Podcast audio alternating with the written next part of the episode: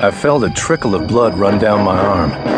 My vision blurred as I felt it drip off the end of my finger. I listened to hear it hit the leaves on the ground, but instead, I heard something else. I stumbled to the edge of the trees.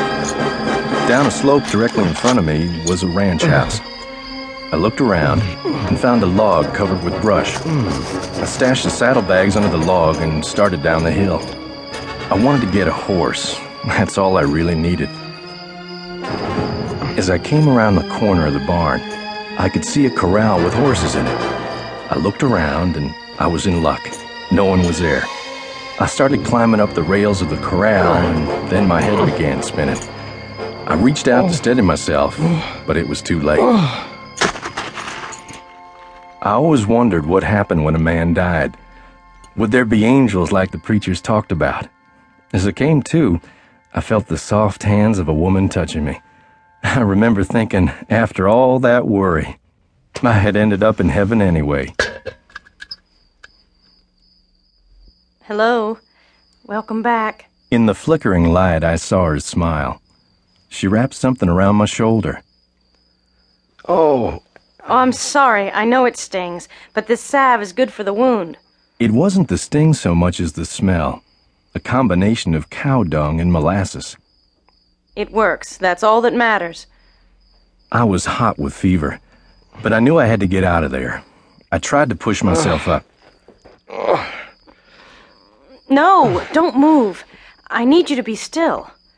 I collapsed back into the hay and looked around. We were in a barn.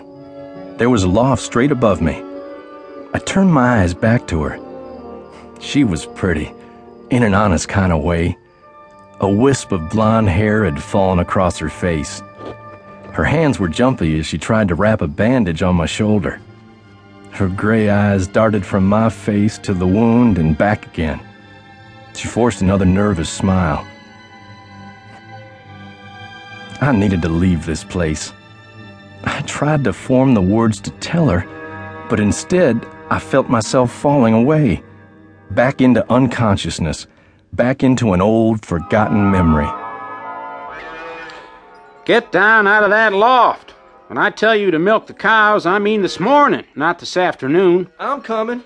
You're trying my patience, William. You're not a boy anymore. I don't expect to have to chase after you.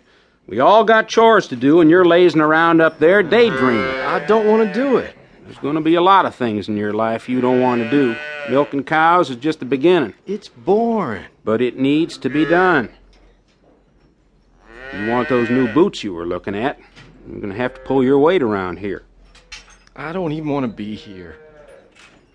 Well, where do you want to be? I I want to go out west. What are you going to find out west? People are people. Same here in Ohio as anywhere. How do you know? You grew up here. You never been more than 30 miles from this farm. And I'm as happy as can be. Besides, wherever you go, you're going to have to work. Money doesn't grow on trees. Now, you get yourself a pail and milk these cows. But, Pop, don't you see I have to go? You have to go, huh? Well, before you go anywhere, Mr. Explorer, milk these cows.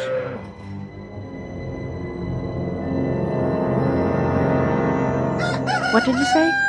You want some milk? I opened my eyes. It was light outside. The woman was staring down at me. She was holding a bloody bandage. You must have been talking in your sleep. I couldn't lift a finger. A dull ache throbbed through my whole body. I closed my eyes and felt her touch me. Her fingers were cool and gentle. I could smell perfume, lilac, I think. She dabbed at the gash on my head. When my horse fell, I had hit the ground hard. You're gonna be all right. I'm doing all I can, but you have to help me. Can you hear me? You just think about getting yourself better. I'll do the rest, okay? I felt helpless, like a little kid. Strange how a woman can do that to a grown man. He looks bad, Jane. He's lost a lot of blood. Is he breathing? Hardly looks like he's breathing. He's breathing, Dad. But barely. I was awake, but too weak to open my eyes. These were not the most encouraging words to hear first thing in the morning.